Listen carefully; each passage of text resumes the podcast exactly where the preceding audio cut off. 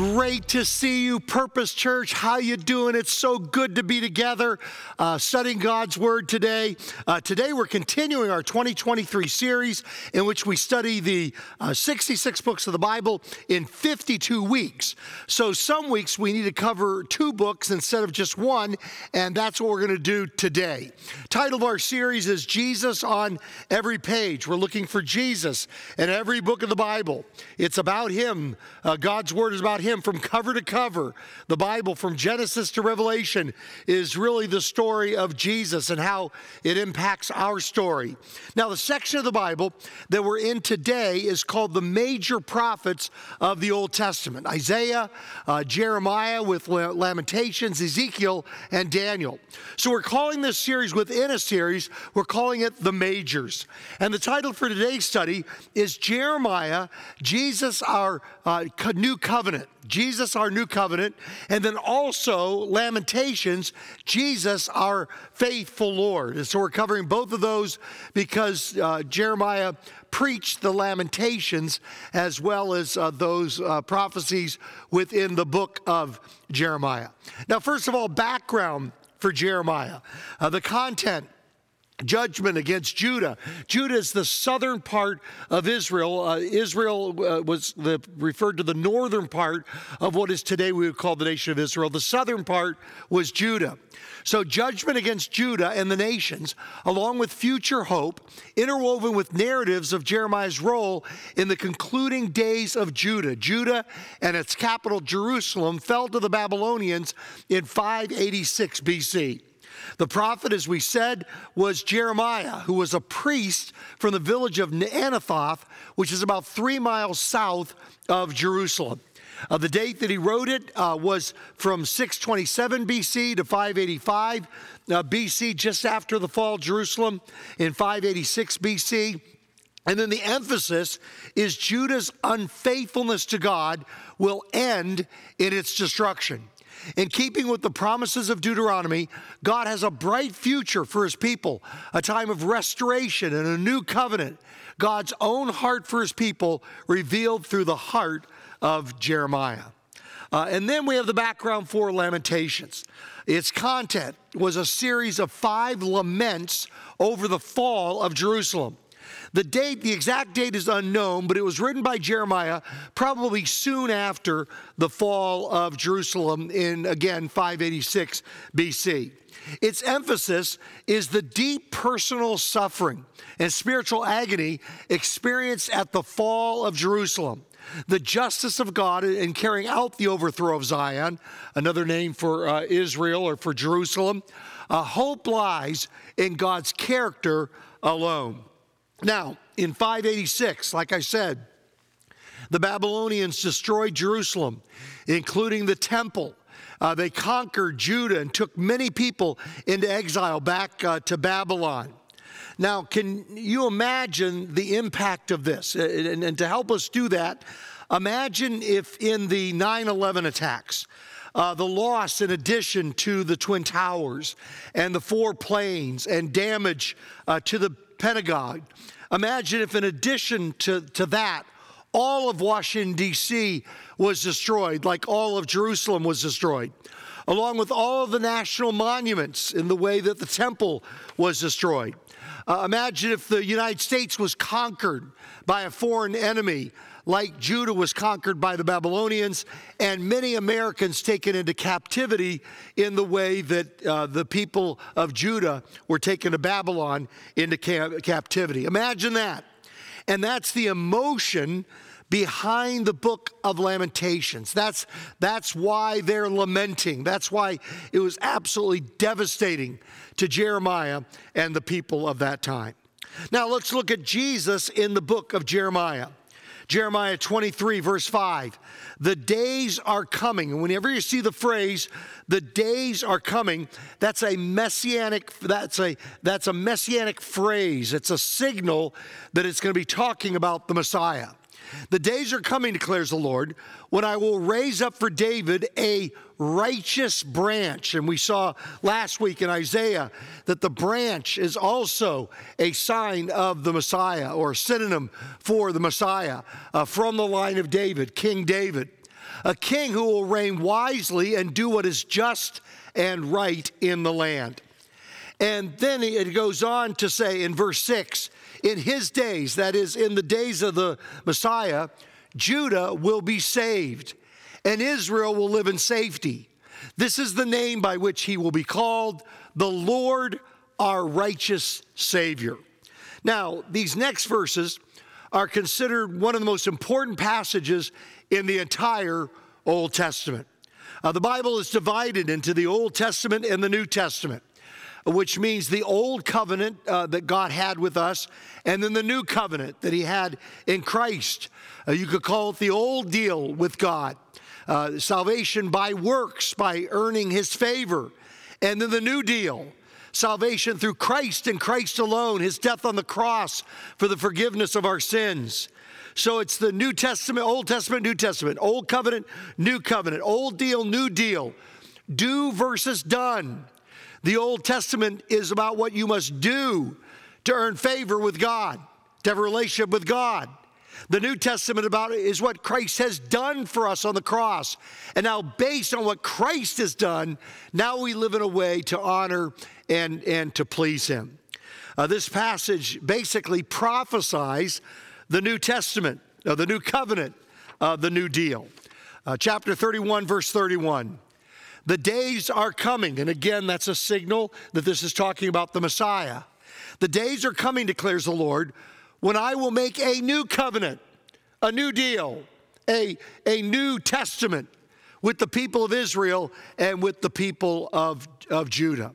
It will not be like the covenant I made with their ancestors in the Old Testament when I took them by the hand to lead them out of Egypt. And it was by the shedding of the blood of the, of the Passover lamb that they were brought out of Egypt and they were forgiven.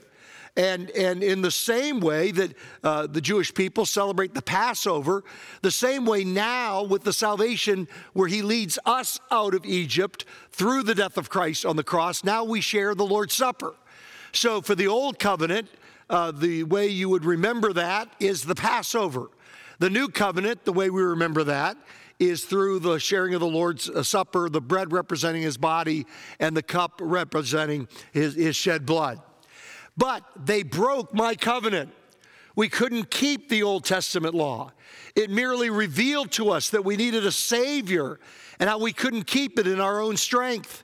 Uh, we broke uh, the covenant, the Old Testament covenant.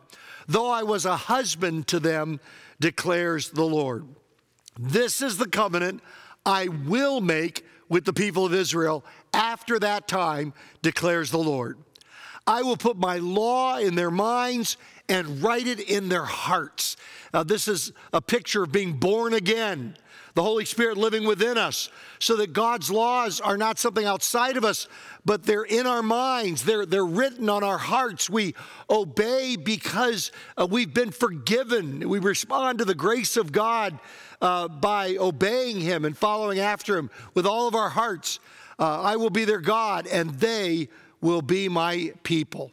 No longer will they teach their neighbor or say to one another, Know the Lord, because they will all know me from the least of them to the greatest. No longer will there be a priest in between us and God. Now, through Christ, we can go directly to God. For I will forgive their wickedness and will remember, I will remember their sins no more.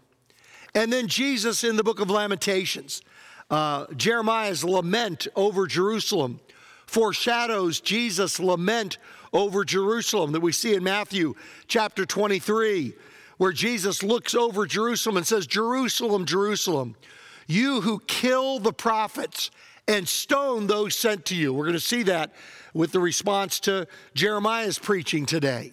How often I've longed to gather your children together as a hen gathers her chicks under her wings and you were not you were not willing look your house is left to you uh, desolate.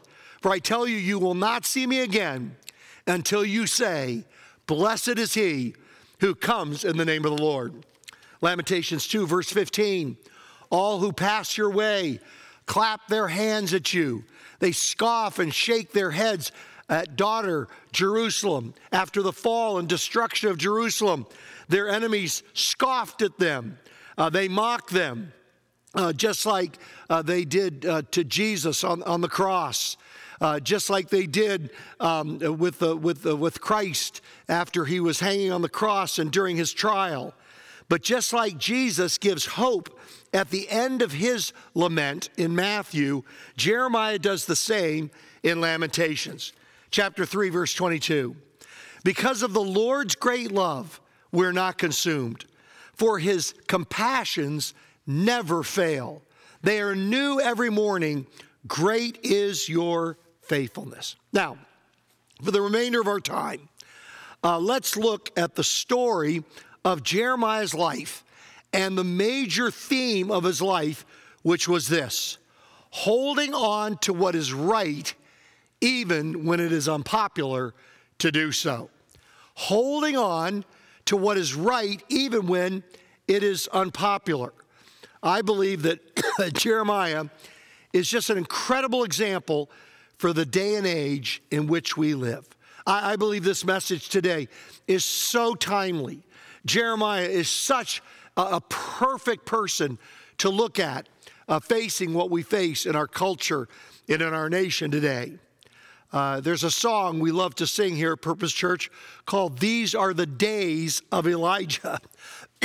Some of the lyrics go like this These are the days of Elijah, declaring the word of the Lord.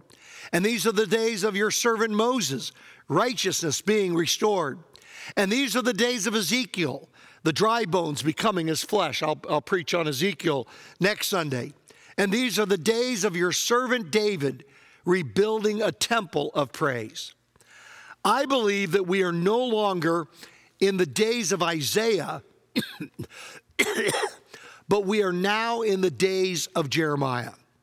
We're no longer in the days of Isaiah, we are now in the days of Jeremiah. You say, Glenn, what in the world do you mean by that? Well, Isaiah, who we studied last week, preached in Judah a hundred years before Jeremiah preached in Judah.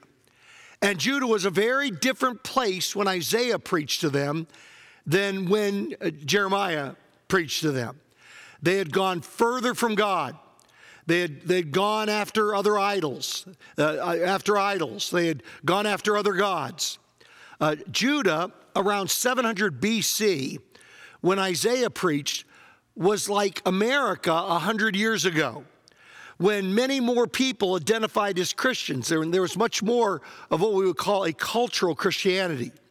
Judah, around 600 BC, 100 years later, when uh, Jeremiah preached, was more like America today, where there are fewer people who identify as Christians, and our culture is possibly is entering into a post-Christian era. Now we are doing everything we can to prevent that from happening but uh, it is a different place. I think we'd all agree that our country is a different place than it was 100 years ago spiritually.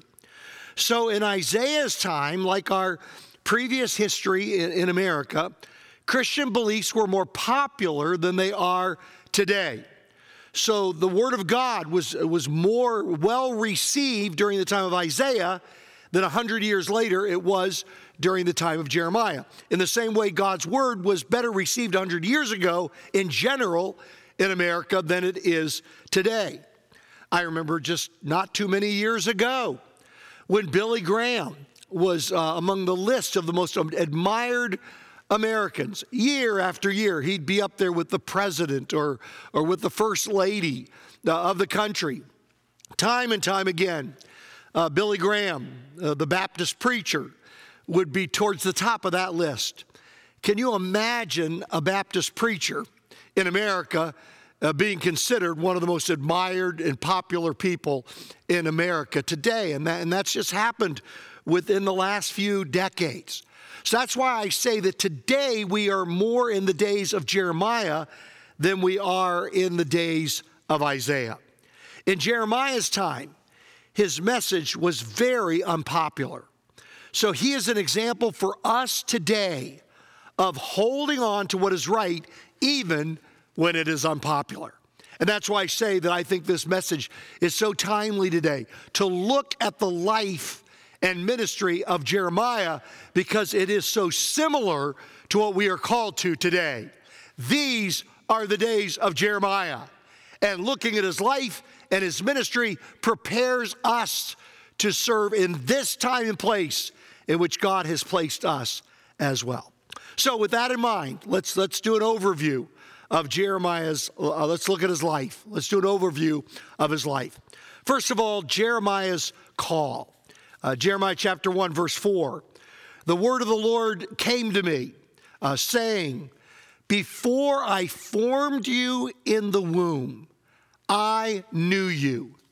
Before you were born, I set you apart. I appointed you as a prophet to the nations. Okay? Let's look at that one more time. Uh, back, let's go back to the verse one more time. Before I formed you in the womb, I knew you. Before you were born, I set you apart. I appointed you even before his birth as, as, his purpose for his life as a prophet to the nations. Now, that's true for you as well. Uh, God knew you, He had a plan for your life, He had a purpose for you, He had a calling on your life even before you were born. Now, here you are at six weeks. I will put those pictures up there. Uh, here you are at six weeks. Here you were at 15 weeks. Here you were at 20 weeks. And here you were at 40 weeks. This is what you look like. And that's what every uh, human being looks like. It's six weeks, 15 weeks, 20 weeks, and 40 weeks. Now, uh, talk about something that's unpopular to believe today. Talk about something where we are in the days of Jeremiah and where a biblical view on life and when it begins is many times an unpopular view within our country today. The great debate in our nation today is which of these babies are humans? Uh, which of these babies are known by God, set apart by God, and appointed by God. God, throughout the scriptures, from cover to cover, would say that all of them and everyone in between are known by Him, set apart by Him, and appointed by Him. We go on to verse 6. Jeremiah responds to the call and says, Alas, sovereign Lord, I said, I do not know how to speak. I am too young. He was about 20 years old, we believe, when this call came to him and said, I'm just, I'm just, I'm too young. Going on to verse uh, 7. But the Lord said to me, Do not say, I am too young. You must go to everyone I send you to and say whatever I command you. Do not be afraid of them. And we're going to see in a moment why he had an occasion uh, to be afraid of the people that would oppose his message. For I am with you and I will rescue you, uh, declares the Lord. Verse 9. Then the Lord reached out his hand and he touched my mouth and said to me, I have put my words in your mouth. And you know, the same thing is true for you. If you're a follower of Jesus, God has, has touched your mouth and says to you, I have put my words in your mouth. This is not just for preachers, this is for everyone. Every follower of Jesus has a message to carry uh, to those around you at your work, at school, in your neighborhood, in your family. You have a calling before birth, just like Jeremiah had a calling as well. Now, here's Jeremiah's message, which is also uh, your message to share as well, and our message. Now, Jeremiah 2, verse 13. My people have committed two sins, God says. They have forsaken me, the spring of living water, and have dug their own cisterns, their own water wells, broken cisterns that cannot hold water. Uh, we've turned away from God, the, the living water, and we've, and we've dug our own cisterns in, in, instead of God. And these cisterns are cracked and they allow water to seep out so they don't hold water long term. They don't satisfy your thirst long term. Jeremiah 9, verse 23. This is what the Lord says Let not the wise boast of their wisdom. Some people build cisterns of their own wisdom or intelligence. Uh, or the strong boast of their strength. Some people build cisterns of their strength. Or the rich boast of their riches. Let's hold this verse there for just a moment. They build those three cisterns. And I tell you, over time, those cisterns, those water wells, they leak. Over time, you're not as sharp mentally as you once were.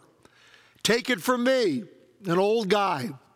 Uh, you, you lose some of your intelligence, your sharpness as the years go by. You're not as strong as the years go by. That cistern leaks as well. Money has a way of, of disappearing on you. Money leaks, strength leaks, intelligence, uh, sharpness, mental acuity leaks over time. And so God says, don't build those kind of cisterns. Let not the wise boast of their wisdom, or the strong boast of their strength, or the rich boast of their riches. But now we go to verse 24. Here's what he says But let the one who boasts boast about this, that they have the understanding to know me, that I am the Lord who exercises kindness, justice, and righteousness on earth. Replace a, a, a dependence on wisdom with kindness, a, a dependence on strength with justice, a dependence on on um, uh, wisdom and, and, and strength and riches. Replace that with righteousness, kindness, justice, and righteousness for riches, uh, strength, and wisdom. For in these I delight, says the Lord, and these will satisfy you long term. Now, this is not a popular message. So it leads to Jeremiah's uh, sufferings.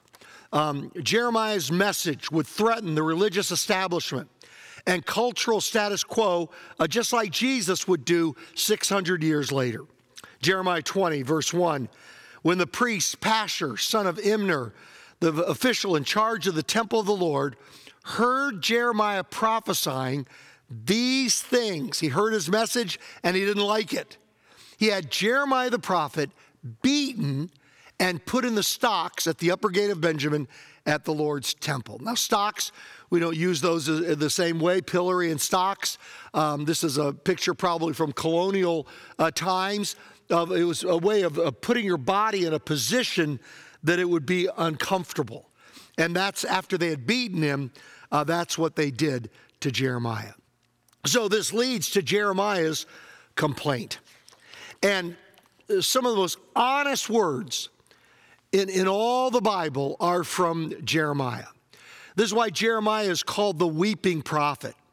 People were surrounding him like a pack of wolves, just like Jesus um, was, was surrounded by people looking for a way to attack him, looking for any mistake he, he might make, which he would never make a mistake. But even if he told the truth, like the fact that he was the Son of God, they were just looking for ways to attack him and eventually to crucify him. And yet, despite this, despite his complaint, he's going to say, I just can't stop myself. I've got to share God's word. Very much like Paul, who later on uh, said, Woe is me if I preach not the gospel. Jeremiah 20, verse 7.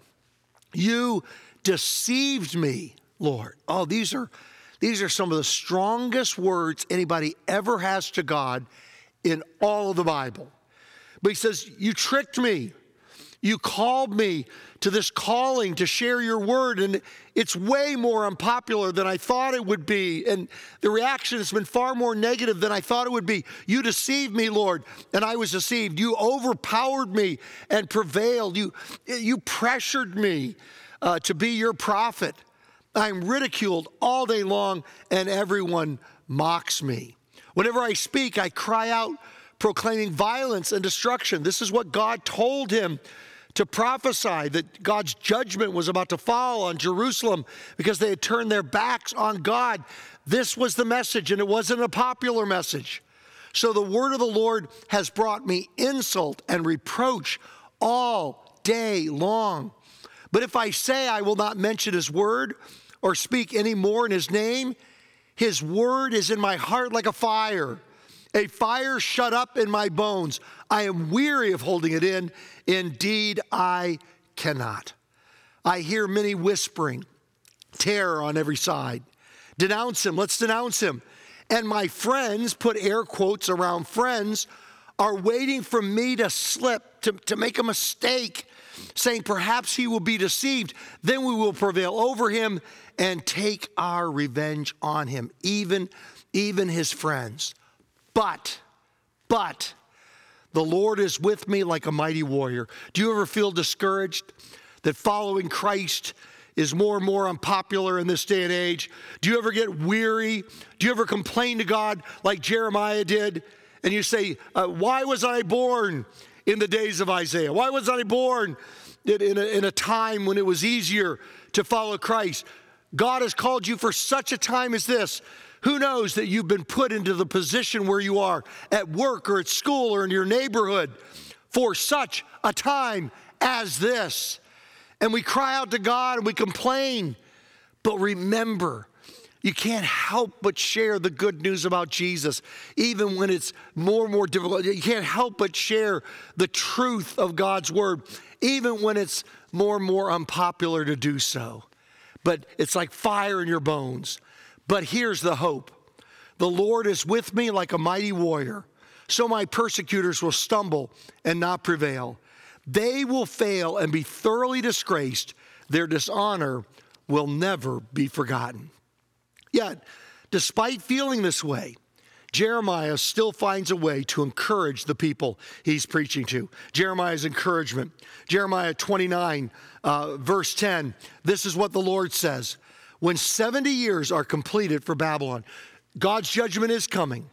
You're going to be taken into exile in Babylon, but it's going to be over in 70 years. And all these prophecies were fulfilled in incredible timing and incredible detail.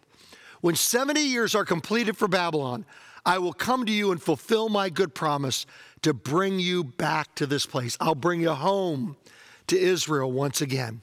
And whatever you're going through right now, it may be hard, but God promises in the end, He's going to work it together for your good. And then some of the most beloved words in all the Bible Jeremiah 29, verse 11. For I know the plans I have for you, declares the Lord plans to prosper you and not to harm you, plans to give you hope and a future. Now, the first time it was shared, Jeremiah's book is rejected. Uh, we have in the Jeremiah story one of the most awful rejections of God's word that, you, you've ever seen in, in, within God's word. The king sent Jehudi to get the scroll because the, Jeremiah was initially written on a scroll. And Jehudi brought it from the room of Elishama, the secretary, and read it to the king and all the officials standing beside him. It was the ninth month, which meant it was about December, uh, according to their calendar back then. And the king was sitting in the winter apartment. Israel's um, uh, climate is very similar to ours in Southern California, so December is a rainy, colder month. And so he was sitting in the winter apartment with a fire burning in the fire pot in front of him.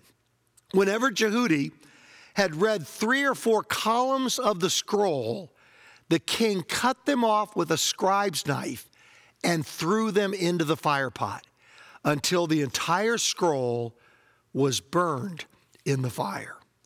The king and all his attendants who heard all these words showed no fear, nor did they tear their clothes. Even though, and, and there's always some faithful people, even during the most difficult times, there are still people that are faithful to God. And oh, Purpose Church, may we be those people, no matter how unpopular it comes to follow Christ.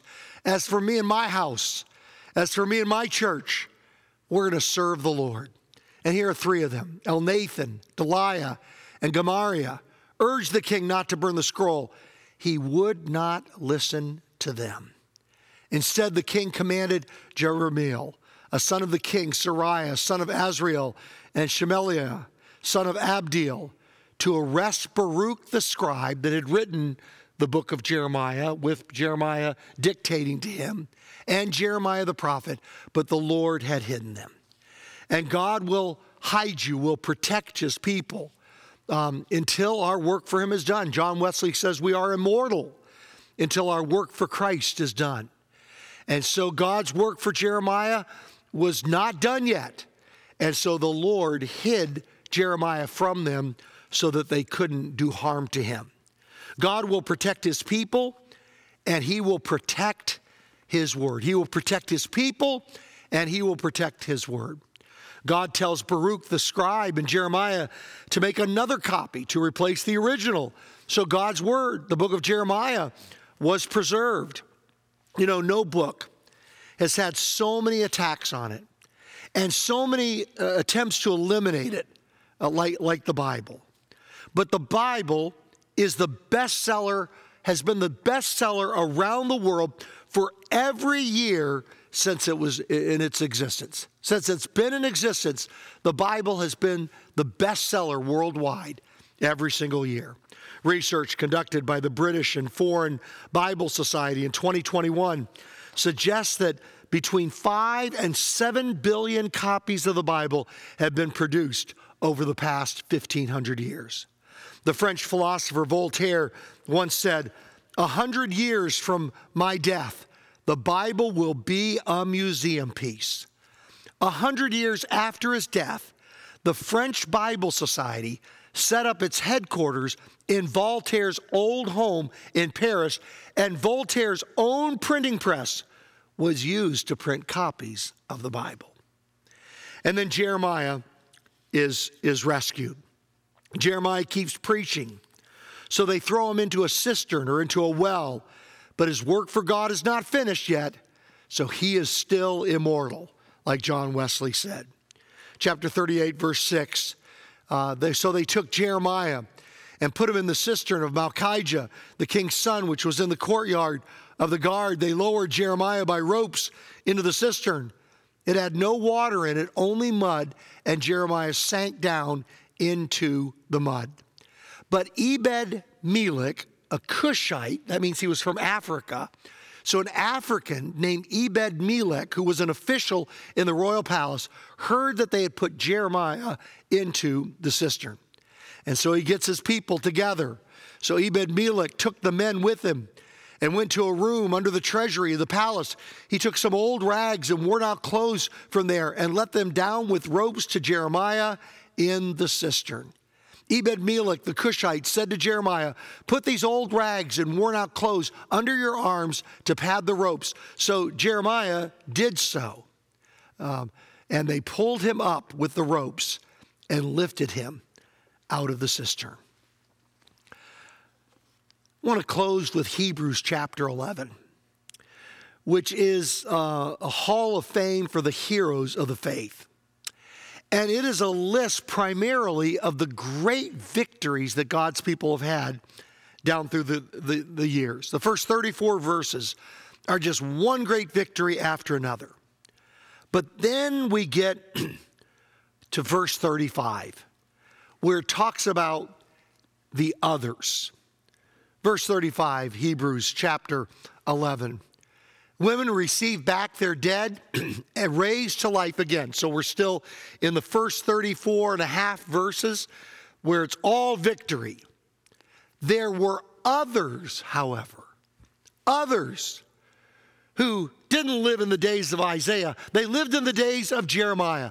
Their time was not a time when God's message was popular, it was unpopular. There were others who were tortured refusing to be released so that they might gain an even better resurrection.